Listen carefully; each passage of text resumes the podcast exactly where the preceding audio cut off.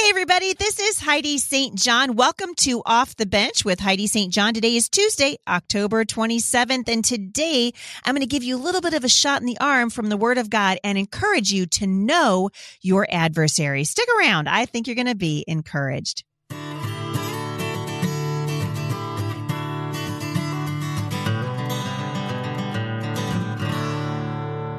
So hope you guys are doing good today. I am doing good. We are inching our way to the election. And uh, I had to pre-record this podcast. And so, like I said to you guys the other day, whenever I travel and I pre-record a little bit, I never really know what's going to happen in the news. So for all I know, you know, maybe we already had the election. I don't know. Maybe something happened. But I'm going to encourage you today from the position of saying that as we walk this life out at, for for uh, the amount of time that God has us here. Remember, you guys have heard me say, we don't want to live in fear. We want to walk in faith. We want to uh, combat the culture, come at the things that are happening from a position not of fear, but of faith. And so much of what we see happening in the culture right now is based on faith, right? The lockdowns, the mask mandates.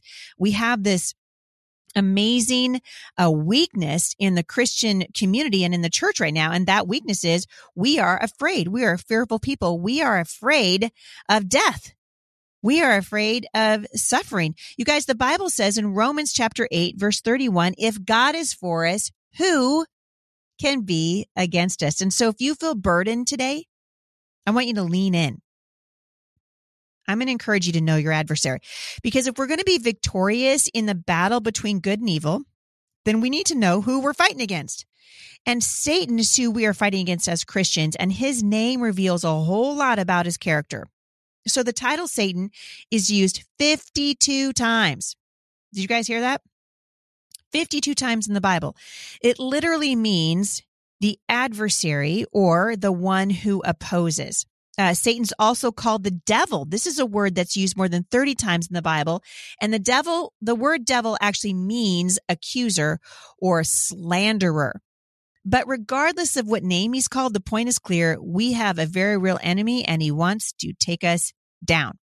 Starting with the church, starting with the church, starting with our shepherds. Why would the adversary take such a clean shot at our shepherds? Why would he do that?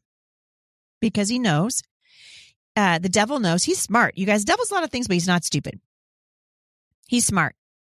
And he knows if he can take out a shepherd, he's got a clean shot at a flock, right? And the Bible teaches us that the devil operates according to a plan or a scheme, right? We read this in um, Second Corinthians chapter two and also in Ephesians chapter six. He sets God's uh, people up for falling into a trap that he's going to try to use to test us. And he knows our weaknesses. And so he'll send, according to the Bible, specific temptations to derail us from our kingdom purpose. And so what's his mission? It's to lie, to accuse, to oppose. Uh, he's a formidable adversary. He's a formidable enemy. But the Bible teaches us that if God is for us, who can be against us? So listen to me, men and women. Listen to me, young, young person. Lean in. God plus nobody is a majority. You are not going to, nobody is going to thwart God's will and purpose for you. Now, you can walk away from God and you can sideline what God had set you apart to do simply by disobedience. But Satan can't just come up to you and do anything to you that God isn't absolutely aware of. So Satan is stealthy, right? He's he's as tricky today and as deceitful today as he was in the Garden of Eden. And his efforts to twist what God says is evil into good are embraced everywhere we turn, especially in the church right now. And sadly, we often don't notice the lies until they are deeply embedded into the fabric of our churches and families. This is why I've been uh, teaching for a long time at MomStrong International and here at the podcast. Uh, exactly what Peter said to do, which is to warn you that there's going to be many false teachers in the world. See Second Peter chapter two, verse one. Many false teachers in the world. And over the thirty years that my husband and I have been in public ministry, as well as in our personal lives, Jay and I have often sensed the presence of the enemy. Somebody was talking to me about Halloween the other day. And uh, I'm going to address it really quickly with you because every year this comes up and every year I say the same thing. I'm going to say it again.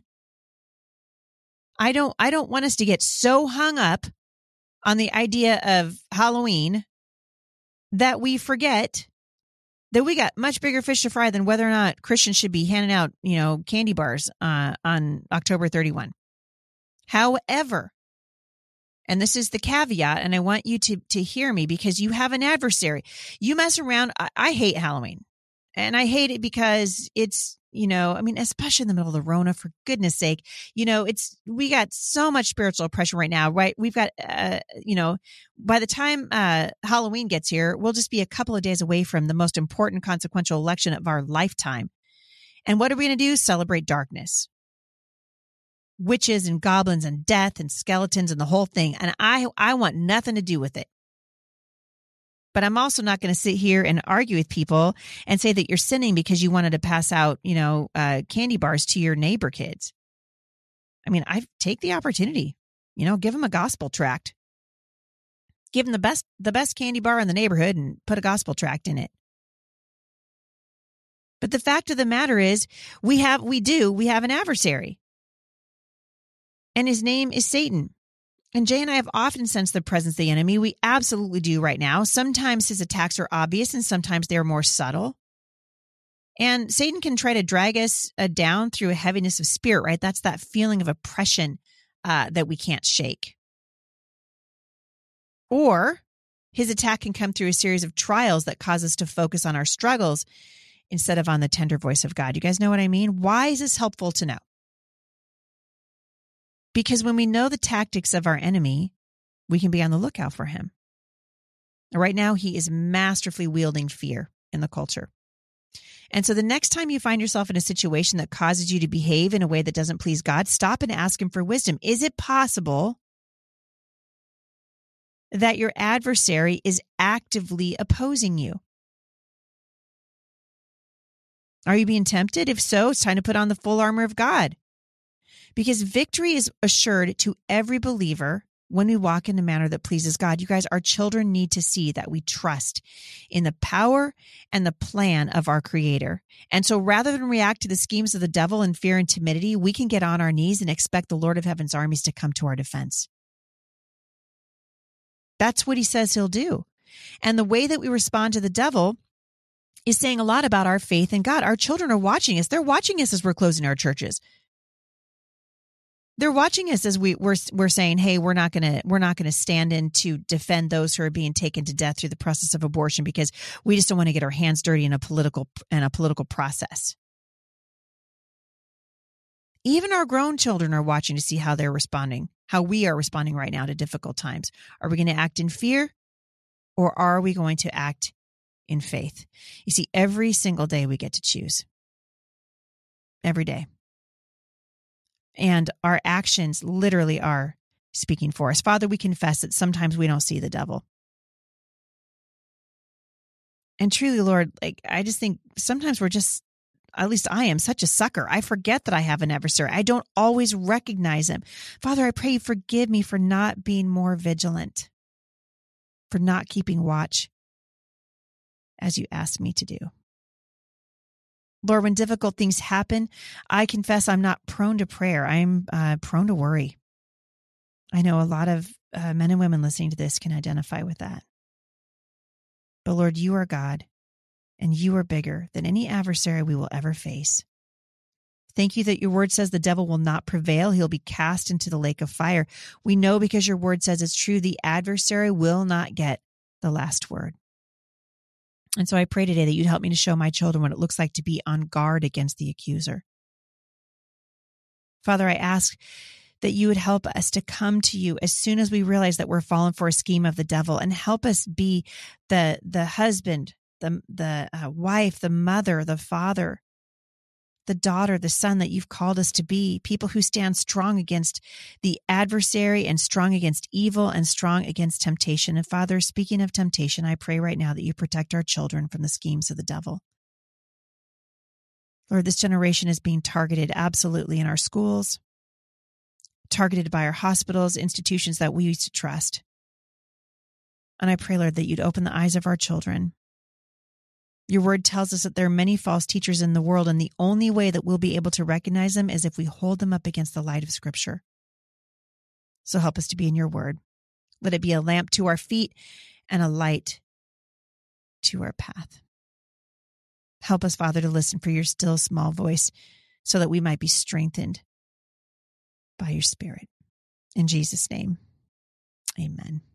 Amen. I hope you guys are enjoying the podcast. We want you to be encouraged. And this is the reason why we started uh, MomStrong International. It's the reason why we're encouraging you to become leaders over there. You can absolutely do it.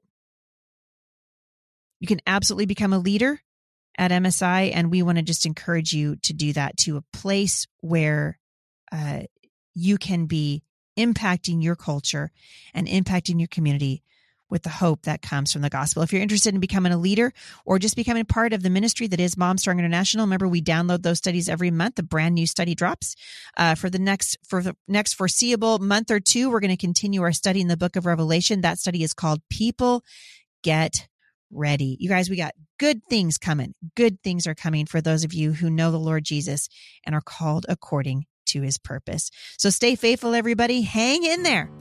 Hang in there. Stay with us in a position of prayer as we bring our concerns before the Lord of Heaven's armies. We love you guys. Hang in there. Stay faithful. And I'll see you back here tomorrow.